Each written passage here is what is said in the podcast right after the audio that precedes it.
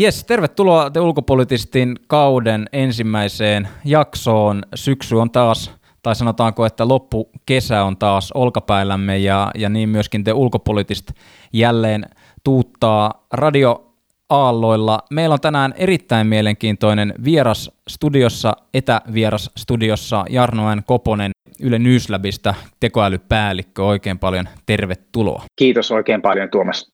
Tuntuu siltä, että tekoälystä puhutaan tänä päivänä melkeinpä joka, joka paikassa, joka otsikossa ja, ja erityisesti tämä on ajatus siitä, että tekoälyn avulla me voitaisiin paremmin niin organisaatioina, valtioina kuin sitten taas myöskin ihan yksilöinäkin ennakoida tulevaisuutta ja valmistautua erilaisiin skenaarioihin.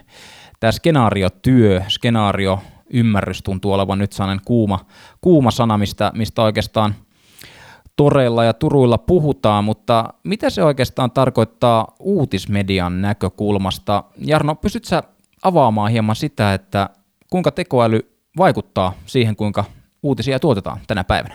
Kyllä, tuo on tosi tärkeä kysymys ja ihan ensimmäisenä tässä voitaisiin lähteä siitä, että unohdetaan kaikki hype, unohdetaan kaikki se, mitä, mitä fantasiakirjallisuus ja skifi-elokuvat on meille tekoälystä kertonut. Ottaisin tässä kohtaa stepin taaksepäin ja pohtisi ensimmäiseksi sitä, että tänä päivänä reaalimaailma ja ja tämä digitaalinen maailma, niin yhtyy toisiinsa lähes erottamattomasti. Hakukone järjestää tiedon mulle suoraan taskusta, digikartta opastaa oikeaan paikkaan, appi auttaa valitsemaan parhaan ruokapaikan tosiaan, mun henkilökohtaisimmat asiat sykkeestä unirytmiin on siellä mun taskussa ja samaan aikaan sieltä löytyy myös pörssimarkkinat.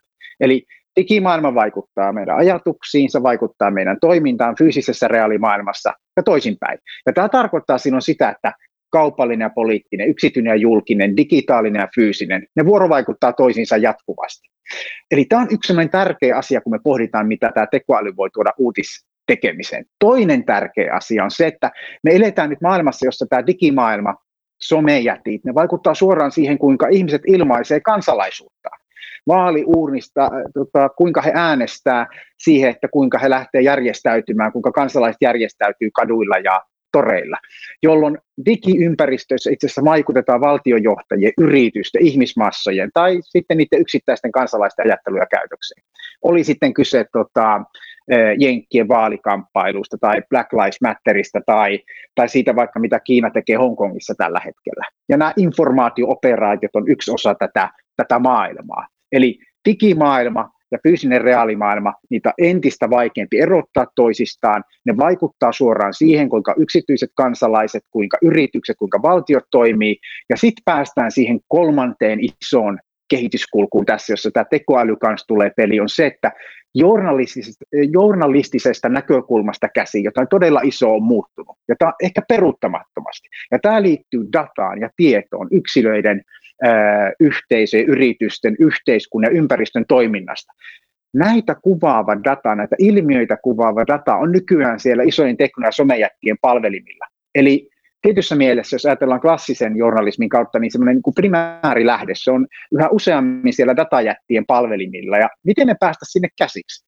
Eli miten me voidaan kertoa todellisuudesta, selittää todellisuutta niin, että ihmiset ymmärtää, kansalaiset ymmärtää, jos me ei enää päästäkään siihen todellisuutta kuvaavaan dataan käsiksi. Eli nämä on kolme isoa asiaa, mitkä nyt vaikuttaa siihen, että minkä takia tekoäly yhtenä niistä teknologioista, yhtenä niistä keinoista voi auttaa uutismediaa. Ja silloin mulle itselleni, kun tarkastellaan journalismin tehtävää tässä maailmassa, niin meidän pitää lähteä ajattelemaan, että kuinka tämä tekoäly palvelee journalismia, kuinka me tuodaan yhteen journalismi, nämä uudet koneoppimismenetelmät ja sitten uudenlaiset käyttöliittymät ja kokemukset. Ja siinä on oikeastaan kaksi isoa juttua nyt, missä se apu tulee, kun me mietitään sitä tätä taustaa vasten. Ensimmäiseksi me tarvitaan niitä uusia journalistisia menetelmiä ja työkaluja, toimittajille, uutishuoneisiin, uutisjohdolle, jotta eh, pystytään tarkemmin journalistisin perustein tutkimaan maailmaa ja näkemään, mikä siinä on merkityksellistä. Tai vaikkapa pohtii sitä, että kuinka journalisteja pitäisi kouluttaa ja kuinka meidän pitäisi kouluttautua jatkossa, jotta me ollaan relevantteja tässä maailmassa.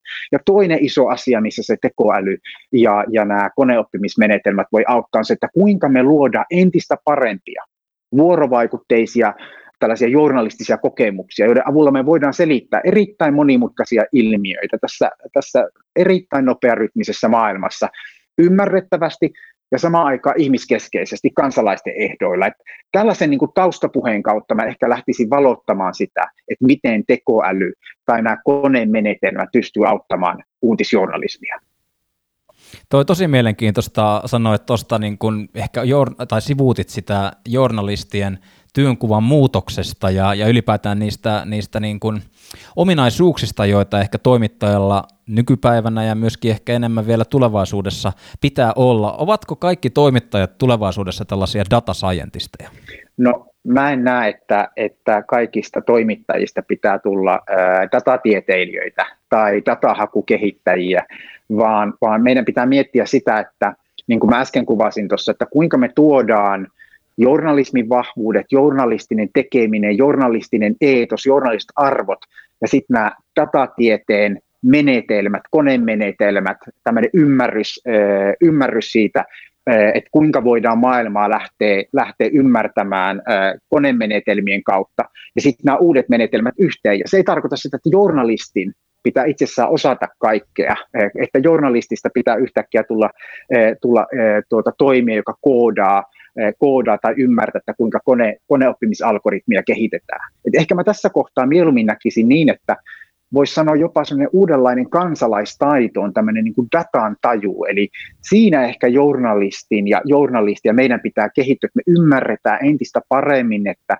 yksi kuinka data vaikuttaa siihen meidän duuniin, kuinka se vaikuttaa vaikka siihen, miten me voidaan havainnoida todellisuutta. Esimerkiksi vaikka jokainen melkein meistä käyttää Googlen hakukonetta, niin kuinka ne Googlen algoritmit itse asiassa vaikuttaa siihen journalistiseen duuniin. Ja sitten toisaalta, mitä mä kuvasin äsken, että meillä pitää se datan taju olla myös siinä mielessä, että me ymmärretään, että itse asiassa ne digimaailman asiat ei ole mitään kaukaisia asioita tai mystisiä asioita, vaan ne itse asiassa vaikuttaa, vaikkapa jos puhutaan Black Lives Matterista, niin liike, joka alkaa Jenkeistä, niin tulee Suomeen, täällä ihmiset aktivoituu, jolloin tämä digimaailma ja data itse asiassa siellä näkyy jo niitä merkkejä siitä, että kuinka, kuinka kansalaisuutta ilmennetään. Et ehkä mieluummin sanoisin niin, että toimittajista ja journalisteista ei kannata yrittää ensisijaisesti lähteä ajattelemaan, ajattelemaan, että heistä pitäisi tulla datatieteilijöitä, vaan enemmänkin meidän pitäisi auttaa heitä ymmärtää, että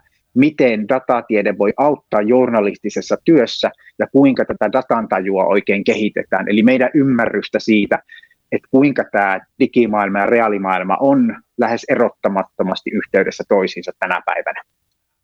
Mm. No entäpä käytännön tasolla, jos mietitään vaikka uutishuonetyötä ja sitä kiireistä ympäristöä, missä toimittajat ja vaikka toimituspäälliköt elävät, niin minkälaisiin sovelluksiin tämä tekoäly helpottaa tätä työtä? Toi on, toi on tosi hyvä kysymys ja silloin, silloin tässä on tosi iso skaala asioita. Eli, eli yksinkertaisimmillaan se voi olla sitä, että, että sisällönhallintajärjestelmä, nyt tuli tylsä sana tässä kohtaa, mutta sisällönhallintajärjestelmä vaikkapa pitää huolta oikein kirjoituksesta tai, tai se ehdottaa, ehdottaa vaikkapa suoraan sinne jutun perään linkkejä muihin relevantteihin samaa aihetta käsitteleviin juttuihin. Eli tämä on niin kuin yksi semmoinen yksi semmoinen asia, missä, missä se voi auttaa. Toisaalta sitten myös niin, että että tekoälyä voidaan hyödyntää ja, ja sitä voidaan kehittää vaikka ymmärtämään sitä omaa journalistista vaikuttavuutta tai sen journalistista, eh, journalistisen sisällön niin kuin olemusta. Tässä tapauksessa vaikka niin, että no mistä me oikeastaan kerrommekaan, jos me vaikka data, eh, datatieteen menetelmiin käydään läpi meidän, meidän omaa uutisointia, mitkä on ne aiheet, mitkä on ne tunnelmat ja muuta. Tämä on sellainen kiinnostava kiinnostava asia, mitä me tällä hetkelläkin parhaillaan tutkailla, että miten me voidaan, voidaan sitä, sitä parantaa. Ja sitten niin kuin mä äsken mainitsin, että, että siellä huoneessa, siinä, siinä niin kuin journalista työssä jo itsessään, että se datan tajun ajattelu, että hei, ehkäpä mä vaikka siinä mun kun mä, kun mä haen tietoa, niin tiedänkö mä vaikka, että jos mulla y, y, tota, Googlen hakuikkuna auki tuossa, niin onko mulla vaikka vaihtoehtoinen, eh, vaihtoehtoinen tuota hakukone käytössä, jossa mä tsekkaan, ristitsekkaan vaikka tuloksia ja muuta. Eli tämä on se skaala, Eli sisäisistä työkaluista, hyvin yksinkertaisistakin tämmöisen niin kuin kone, konemenetelmien sovelluksista, tämmöisen analyysi ja sen ymmärtämiseen ja sitten toisaalta tämä datantaju. Ja ehkä mä lisäisin vielä tässä sitten sen niin kuin, vaikuttavuuden analyysiin, tämän analytiikan, eli kuinka me analysoidaan, kuinka me ymmärretään sitä, että mitkä jutut vaikka ihan oikeasti kiinnostaa ihmisiä, kuinka me luodaan, luodaan näkymiä uutishuoneeseen ja uutisjohdolle, jotta ymmärretään, että mikä, mikä oikein on mielenkiintoista. Että nämä on niitä konkreettisia sovelluksia. Ja ehkä vielä sitten niin kuin yksi semmoinen tärkeä asia tässä on se, että me ei ehkä enää voida myöskään ajatella niin, että uutis, uutisjuttu on aina sitten valmis, kun se on tavallaan kirjoitettu tai purkitettu, vaan enemmänkin niin katsellaan sitä koko koko, koko pipelinea tai tätä, siitä, siitä asti, kun se juttu ideoidaan siihen saakka, kun se vaikka siellä meidän uutissovelluksessa on.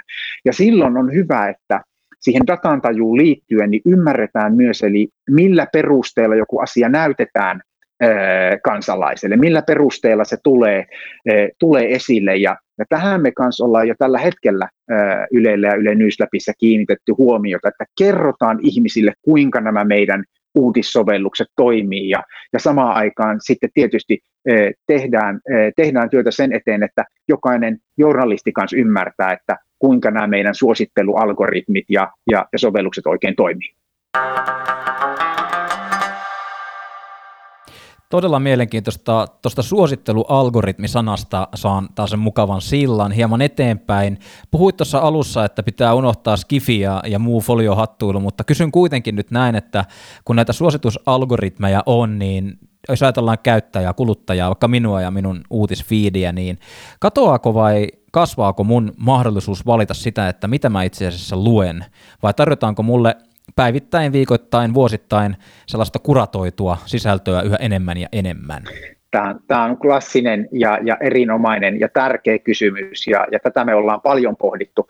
Mä ottaisin tässä taas semmoisen niin pienen, pienen lintuperspektiivi ensiksi.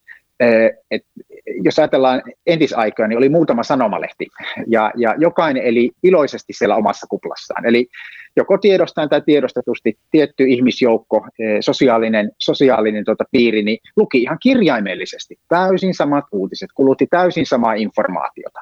No nyt me eletään sitä aikaa, että periaatteessa kaikki maailman tieto on meidän hyppysissä, meidän siellä taskussa. Ja me ollaan itse sen äärellä, että kuinka me luodaan mekanismeja, sovelluksia, algoritmeja, joiden avulla me löydetään sitä meille merkityksellistä tietoa, tai kuinka se tieto löytää meille. E, ja, ja tässä ajassa sitten on syntynyt tämmöinen uusi, e, voisiko sanoa niin kuin tiedon portinvartioiden joukko, e, sosiaalisen median jättiläiset, hakukoneet sekä laitevalmistajat tietysti tänä päivänä. Jos mietitään Facebook tai Google tai Apple tässä tapauksessa konkreettisina niminä. Ja, ja, ja tässä nyt on tärkeää myös niin ymmärtää se, että tänä päivänä itse asiassa nämä some- ja hakukoneet sekä laitevalmistajat päättää merkittävästi siitä, että, että mikä näkyy sitten miljardeille ihmisille. No nyt jos me palataan siihen kysymykseen, minkä sä kysyt aikaisemmin, että, että onko tämä nyt niin kuin sitten selvä homma, että algoritmeilla pyritään optimoimaan eh, sen perusteella, että, että mitä mä oon aikaisemmin nähnyt tai mitä mä oon aikaisemmin lukenut, niin annetaan vain sitten Jarnolle lisää tässä tapauksessa samaa materiaalia, materiaalia tai Tuomakselle sitä samaa materiaalia. Sitten, silloinhan itse asiassa ollaankin arvokysymysten äärellä. Minkä arvojen pohjalta näitä, näitä algoritmeja, äh, algoritmeja käyttöliittymiä kehitetään? Itse asiassa mä olin ennen Yle äh, tekemässä startupissa, omassa startupissa duunia ja vietin kanssa aikaa San Franciscossa silloin. Äh, me rakennettiin tällaista uutta käyttöliittymää, uutta algoritmista käyttöliittymää kaikkeen maailman tietoon. Ja, ja, ja, ja The New York Times ja muut kuvaa silloin tätä meidän kehittämää ratkaisua filterikuplan rikkojaksi.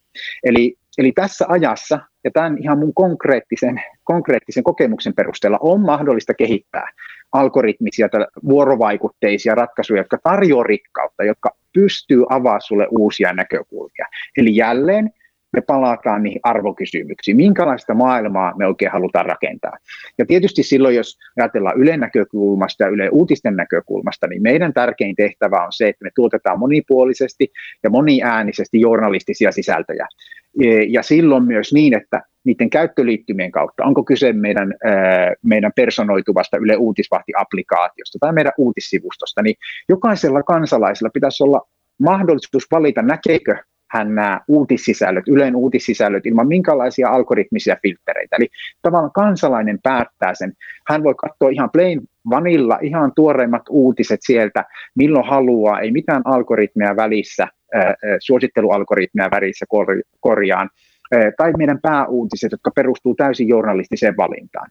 Ja itse asiassa tässä kanssa se tärkeä juttu, mikä erottaa vaikkapa Ylen toimijana Facebookista tai tai Googlesta. Meillä ei ole mitään niin kuin, yksi fiidi hallitsee kaikkea, niin kuin vaikka Facebookista tai Instagramista, tai yksi hakutulossivu hallitsee kaikkea niin kuin Googlessa, vaan jokainen sisältö, mikä me tehdään, niin me tiedetään, että mistä syystä se on tehty. Siinä on journalistinen päätös takana. Ja tämä sitten vaikuttaa siihen, miten, miten me miten me tuotetaan eh, uutissisältöjä ja kuinka me niitä oikein kansalaisille tarjoillaan. Ehkä Taane vielä, vielä vähän abstrakti kysymys tässä välissä, kun puhutaan, puhutaan tällä tasolla, niin mietitään tätä tekoäly-sanaa ja sitä, että kuinka se linkittyy sitten informaation välitykseen, mediaan, niin eletäänkö me sun mielestä tällaista niin kuin digitaalista murrosaikaa vai, vai onko joku tietynlainen tänne uudempi, suurempi aalto vasta itse asiassa tuossa nurkan takana, että tietyllä tavalla harjoitellaanko me nyt nytten tämän, tämän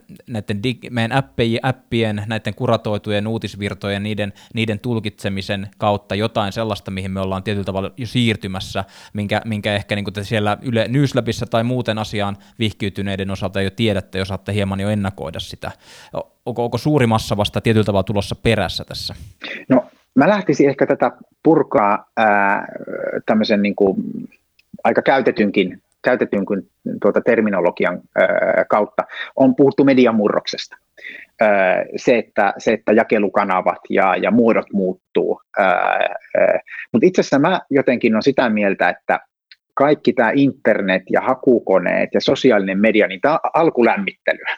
Et nyt ollaan menossa, menossa kohti ihan uudenlaista ekosysteemiä ja yksi asia, mikä siinä on tärkeää, on se, että mainitsi jo se, että kuinka journalistiset, journalistit voi kertoa todellisuutta, kuinka me voidaan kertoa todellisuudesta, jos me ei päästäkään sinne dataan käsiksi, joka samalla kuvaa sitä todellisuutta ja joka samalla vaikuttaa ihmisten toimintaan ja jonka pohjalta voi myös ennakoida ihmisten toimintaa. Eli, eli informaatioekosysteemi on muuttunut, millä keinoin me pystytään ymmärtämään tätä informaatioekosysteemiä. Tämä on yksi asia ja tämä on nyt murroksessa. Tässä me nähdään, siinä taustalla vaikuttaa kauppasodat, siinä vaikuttaa eh, Kiinan, Kiinan, ja, Kiinan ja Jenkkien intressit.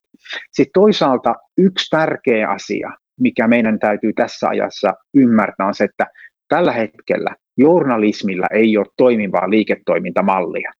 Eli jos ajatellaan tämmöistä ää, pieni historiakatsaus siinä, että kuinka Facebook ja Google on vienyt mainosrahoitteisen, ää, nipistänyt mainosrahoitteisen tota, mallin pois medialta, ää, niin mitä tulee seuraavaksi? Ja, ja tässä on hyvin konkreettisia juttuja. Maailmalla on, ja maailmassa yhä vähemmän mediataloja, joiden ydinbisnestä on journalismi. Eli pitääkö sulla olla aina miljardööri siellä taustalla, että sä pystyt tekemään vapaata journalismia. Eli tämä on se toinen juttu, että jos meidän informaatioekosysteemi on muuttunut ja nyt se todenteolla muuttuu, kun tuleeko meille uudestaan rajattuja internet, jos Kiina ja, ja Jenkit tekee asioita eri tavalla, mitä Eurooppa tekee välissä. Sitten meillä on tämä journalismi, eh, jolla ei ole tällä hetkellä toimivaa liiketoimintamallia, Eli me tarvittaisiin niitä uusia liiketoiminnan malleja, yhteistyötä. Mä uskon siihen yhteistyöhön. Myös täällä Suomessa se, että, että Yleisradio tekee yhteistyötä kaupallisen median kanssa, se on erittäin tärkeää, nimenomaan sen journalistisen tekemisen kannalta. Ja sitten on vielä kolmas asia tässä kohtaa, mikä, mikä on siellä murroksessa yhtenä, yhtenä elementtinä, ja se on, ähm, ja en tiedä, oletko sä huomannut samaa, mutta musta tuntuu, ja kun mä tarkkailen maailmaa, ja tietysti jenkit on tässä ehkä se niin kuin pääesimerkki, mutta myös täällä, täällä Euroopassa agenda-journalismi jalansija on voimistunut. Eli uutistoimijalla tai toimijalla, joka nimittää itsensä uutistoimijaksi tai journalistisesti toimijaksi, niin onkin joku viesti, onkin joku agenda, mitä ajetaan, onkin joku niin kuin selvä ydinasiakasryhmä, jonka huomiota aikaa tavoitellaan. Ja, ja silloinhan itse asiassa, jos me taas mietitään journalistista eetosta ja, ja tämmöistä riippumatonta tiedonhankintaa ja raportoimista, niin silloin jos se agenda ja ydinkannattajaryhmä ohjaa niin sitä journalista päätöksentekoa, niin, niin tota, silloinhan ollaan agendajournalismin äärellä, ja, ja silloin ollaan ajamassa jotain tiettyä poliittista tai muuta liiketaloudellista tota, etua. Ja tästä tietysti meillä esimerkkeinä isoimmat nimet tulee Fox News, mutta uskaltaako joku lisätä tähän joukkoon vaikkapa The New York Times, joka, joka pyrkii taas sitten puhuttelemaan sitä omaa tilaajakuntaansa ja, ja, ja pitämään huolta siitä, että kaikki mitä kyseinen julkaisu tekee, niin on linjassa sen kanssa, että, että kuinka se asiakas, asiakaskunta pysyy tyytyväisenä. Että nämä kolme asiaa mä ehkä ottaisin semmoisina niin isoina, isoina, eh, isoina liikkeinä mieleen, kun me mietitään tätä murrosta, mikä nyt on käynnissä. Eli itse asiassa kaikki tämä, niin kuin mä aikaisemmin sanoin, niin, niin internet ja, ja sosiaalinen media, ne on ollut harjoitusta sille, että miten tämä maailma, jossa sä voit saada sun lukitusnäytölle henkilökohtaisen viestin, uutisviestin, tai mainoksen vaikkapa hajuvesiyhtiöltä tai tota personal trainerilta, niin, tai sitten sä voit saada siihen viestin, missä, missä deepfake-videossa eh, tuota, Suomen presidentti julistaa sodan Venäjälle. Jos me ollaan tässä maailmassa ja me pohditaan sitä, että meillä on erilaiset internetit, eh, vaikkapa Venäjällä, Venäjällä ja, ja, ja tota, Yhdysvalloissa ja vaikkapa Euroopassa, niin eh, kyllä, kyllä jos mä lyhyesti vastaan sun kysymykseen, niin nyt ollaan alussa. Ne elementit on kasautunut tässä viime vuosien ää, varrella, mutta nyt se muutos on todellisesti käynnissä. Onko poliittista?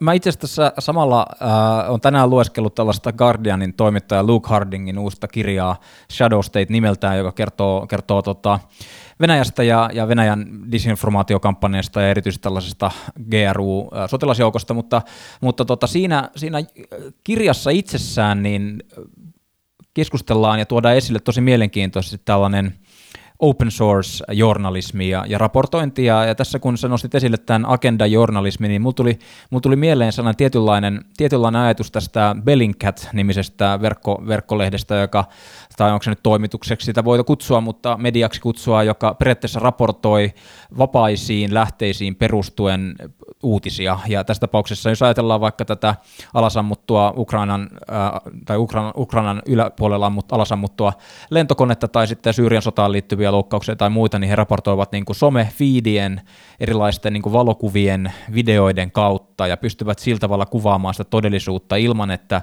siinä on tietyllä tavalla toimittajaa kuratoimassa tätä sisältöä. Miten sä ajattelet tästä, jos me pystytäänkö me asettamaan tällainen agenda-journalismi ja sitten tällainen open source-journalismi tietyllä tavalla niin kuin ääripäihin? Ää, mä, mä näkisin näin, että, että mm, nythän tämä digitaalisuus on tuonut meille erilaisia erilaisia käyttöliittymiä meidän todellisuuteen, jos näin voitaisiin sanoa. Ja, ja nyt nämä on erilaisia variaatioita, eli tämmöinen niin kuin vapaa, vapaa journalista tai open, open journalism, siinä ehkä mä taas lähtisin katsoa sitä, että mitkä arvot ohjaa tiettyä toimintaa ja kuinka tietoisia me voidaan olla niistä arvoista, mitkä, mitkä äh, vaikuttaa johonkin toimintaan. Eli, eli mä en, toi on niin kuin vastakkainasettelua, vaan enemmänkin niin, että kuinka mä vaikka kansalaisena – valitsen ne lähteet, mistä mä, mistä mä seuraan uutisia. Ja nyt se, nyt se valikoima on laajempi. Ja tässä kohtaa mä ehkä myös puhuisin siitä jollakin tavalla, mikä mun mielestä välillä unohtuu tässä meidän digikeskustelussa ihan täysin. Ja, ja tämä on ehkä vähän kierrepallo tuohon sun kysymykseen liittyen, mutta se liittyy siihen, että pitääkö meidän myös alkaa päivittää meidän käsitystä siitä, mitä on tämän päivän kansalaisuus. Mikä on meidän vastuu kansalaisina? Mikä on ihmisten vastuu kansalaisina, kun me ajatellaan meidän digitaalisia ympäristöjä, kun me ajatellaan vaikka meidän uutispalveluita tai näissä meidän digitaalisissa ympäristöissä leviäviä uutisia. Ja, ja tämä liittyy myös nyt siihen misinformaatioon ja agendajournalismiin. Eli jos me ajatellaan sitä, että, e, e, että vaikka, ja, ja konkretisoin tätä esimerkin kautta, tietyssä mielessä aika monelle ihmiselle tällä hetkellä Google ja Facebook on sellaisia palveluja, joita he ei vaan voi lopettaa. Ei, ei voi vaan ajatella, että nyt mä otan nämä pois mun elämästä ja yhtäkkiä yksi vaikkapa tämmöinen sosiaalisen median ää, alusta, jossa, jossa liikkuu paljon ää, myös ää, faktojen vastaista sisältöä, niin tuota, että se poistuisi elämästä. Vaan, vaan ne on osa elämää, ne on osa meidän perusinfrastruktuuria. Ja nyt jos me ajatellaan sitä, että, että tämä kansalaisuus muuttuu, niin silloinhan kansalaisuus tarkoittaa myös sitä, että me otettaisiin vastuuta siitä, mitä siellä meidän digi ympäristöissä tapahtuu. Vastuuta siitä, minkälaisia sisältöjä me kulutetaan, vastuuta siitä, minkälaisia sisältöjä me jaetaan. Ja tämä ylipäätään, tämä ajatus, niin mä en tiedä, oletko Tuomas huomannut keskustelua tämän ympäriltä, mutta mun mielestä meidän pitäisi puhua uudenlaisesta kansalaisuudesta, eh, joka, johon kuuluu tämä datantaju ja johon kuuluu tämmöinen eetos toimia näissä digiympäristöissä vastuullisesti. Jos mä nyt palaan sitten siihen, tuohon, mitä sä toit esille näistä erilaisista journalistisista pyrkimyksistä tai toimijoista, niin aina meidän pitää sitten kuitenkin kysyä sitä, että mitkä on ne arvot, miltä pohjalta maailmasta kerrotaan, miltä pohjasta valitaan se, mistä kerrotaan, koska journalismi on ihan yhtä paljon sitä, mitä sul, tavallaan jätetään kertomatta, kuin, kuin se, että mitä sitten maailmasta kerrotaan. Ja siellä ne arvot on se keskeisin asia. Ja sitten tietysti, eh, jos me ajatellaan vielä sitä uudenlaista kansalaisuuden eh, eh, käsitystä ja kansalaistaitoa, sitä datan tajua, niin pitääkö mun vaikka aina tsekata muutamakin lähde, ennen kuin mä voi uskoa siihen, että joku, joku asia on aivan oikeasti totta. Ja silloinhan tämä, nämä erilaiset, erilaiset tavat raportoida meidän todellisuudesta, kertoo niitä merkityksellisiä tarinoita, niin nehän tuo sen rikkauden, jota kautta me voidaan ristivalottaa monimutkaisia ilmiöitä ja, ja ymmärtää paremmin, mitä tässä meidän ympärillä tapahtuu. Tässä tota, jakson loppupuolella voitaisiin vielä syventyä hieman tähän misinformaatio, disinformaatio asiaan ja, ja siihen, että onko se jo erottamaton osa meidän arkea ja, ja onko se itse asiassa kaikkialla jokaisessa, jokaisessa kanssakäymisessä, mitä me vaikka somessa, somessa kohdataan. Me ollaan tässä nyt kaikki käyty läpi aika erikoislaatuinen kevät, kesä ja näyttää siltä, että erikoislaatuisuus jatkuu myöskin näin tota, syksyn edessä, niin minkälaisia disinformaatio- tai misinformaatiokampanjoita sä oot huomannut, jos me ajatellaan digitaalisia kanavia ja vaikka, vaikkapa tätä pandemia-aikaa? Onko tullut mieleen jotain sellaista, tai noussut mieleen jotain erityistä, mihin, mihin olet kiinnittänyt huomiota? Nyt ollaan aika lailla ytimessä tässä. Mietitään, että meillä ei erikoista aikaa, jolloin ihmiset tarvii epävarmuuden keskelle varmuutta, kaivataan tietoa, kaivataan faktoja – ja tämähän on silloin otollista aikaa misinformaatio- ja disinformaation levittäjille.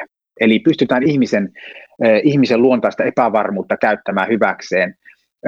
Ja, ja silloin me tietysti tässä taas asetetaan asioita kontekstiin, niin misinformaatiolla ja disinformaatiolla pitkä historia, vaikkapa propaganda pitkä ja hyvin dokumentoitu historia. Ja jokainen teknologinen innovaatio kirjapainotaidosta radio ja televisio ja nyt tietysti internet ja, ja sosiaalinen media, nämä algoritmiset ympäristöt on tuonut uusia tapoja kertoa maailmasta yksipuolisesti tai sitten manipuloida ihan suoraan ihmisten kuvaa todellisuudesta niin, että se, se hyödyttää sitä viestiä. Tota, ehkä, ehkä semmoinen niin yksi, yksi ö, alleviivattava kohta tässä kohtaa on se, että me, voidas, me voidaan tarkastella tätä misinformaatiota näiden teknologioiden kautta. Se on tietysti mielessä ihan mielenkiintoista.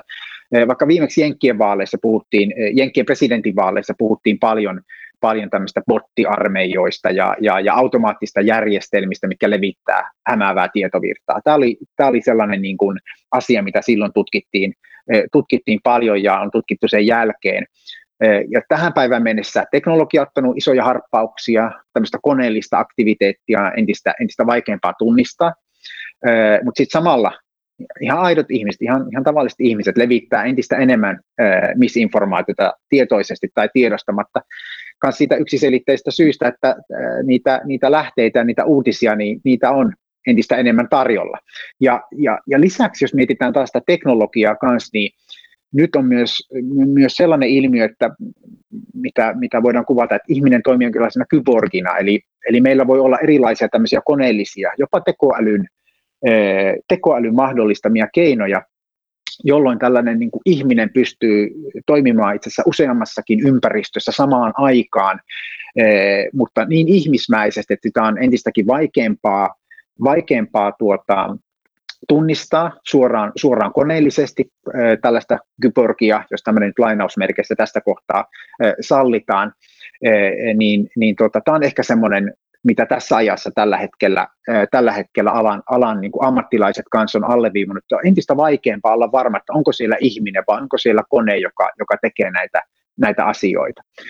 Sitten yksi juttu, mitä olen itse seurannut tässä keskustelussa, on se, että nythän misinformaatio ja disinformaatio on tietyllä tavalla valtavirtaa. Informaatio-operaatioista on tullut valtavirtaa. Ja, ja, ja, ja vaikka en halua, halua sormella osoitella yhtään minnekään, niin vapaa maailman johtava presidentti tietysti tässä tulee mieleen, joka on omilla toimillaan tehnyt, tehnyt informaatiooperaatioista valtavirtaa, myös tämmöisen niin keskusteluaiheen, josta, josta keskustellaan eri foorumeilla. Tokikin tässä disclaimerina se, että mä varmasti on omissa, omissa tällaisissa niin kuin ammatillisissa konteksteissa paljon tämän asian tekemis, kanssa tekemisissä, mutta taas ihan arjessa jos me käytetään nyt vaikka tätä tulevia jenkkivaaleja tässä tämmöisenä konkreettisena esimerkkinä, niin siellähän tämä edelleenkin tämä misinformaation levittäminen tietoverkoissa sekä tekoälyä hyödyntäen tai sitten ihmisvoimin, niin tämä on semmoinen, mitä tarkkaillaan, mutta yksi merkittävä asia on myös sitten se, että miten nämä ehdokkaat, poliittiset toimijat itse asiassa ihan avoimesti omien tiliensä kautta tai omien tukitiliensä kautta levittää faktojen vastaista tietoa. Ja silloin siirrytäänkin siihen, mistä me aiheeseen, mitä me pikkasen aikaisemmin sivuttiin. Eli, eli misinformaatiosta on tullut valtavirtaa, ja silloin nämä nykypäivän tiedon portinvartijat joutuukin ottaa nyt kantaa tähän. Eli vaikka Facebook on sanonut, että se ei ole mediayhtiö, vaikka Google on sanonut, että se ei halua puuttua, puuttua niin kuin tietoon, ää, tietoon ää, suoraan, niin tässä ajassa, jos valtiojohtajat ja, ja arvostetut tällaiset instituutiot eh, laittaakin ulos faktojen vastasta eh, materiaalia, niin silloin tarvitaan jonkinlaiset, eh, jonkinlaiset raamit tälle, jonkinlainen poliisi tai, tai, tai prosessi, miten näitä oikein käsitellään. Ja, ja, ja tämähän on, jos mietitään sitä, että se misinformaatio se on siirtynyt valtavirtaan, niin samalla se on siirtynyt se taistelu tietoverkoista oikeussaleihin. Eli siellähän tällä hetkellä itse somejättiläisten lakitiimit taistelee poliittisen eliitin kanssa lakituvissa. Ja tämä on uutta nyt tässä ajassa. Eli tämä teknologinen puoli, kyllä, se kehittyy ihan niin kuin aikaisemmin. Kirjapainotaito, radio, televisio ja näin. E, siinä, ja se on semmoinen adversarial kamppailu, missä molemmat puolet Eh, pyrkii, pyrkii tunnistamaan nopeammin, jos joku tekee jotain. Mutta kyllä se niin on, että, että nyt, kun se, eh, nyt kun se on näkyvää ja jopa siellä ihan niin kuin näkyvästi out in the open esillä tapahtuu tämä faktojen vastaisen tiedon, tiedon tuota levittäminen, niin eh, siitä on tullut sellaista, missä nämä nykypäivän teknojättiläiset joutuu ottaa kantaa. Ja niin kuin mä aikaisemmin sulle sanoin, niin nyt myös kansalaisten pitää ottaa kantaa tässä ajassa.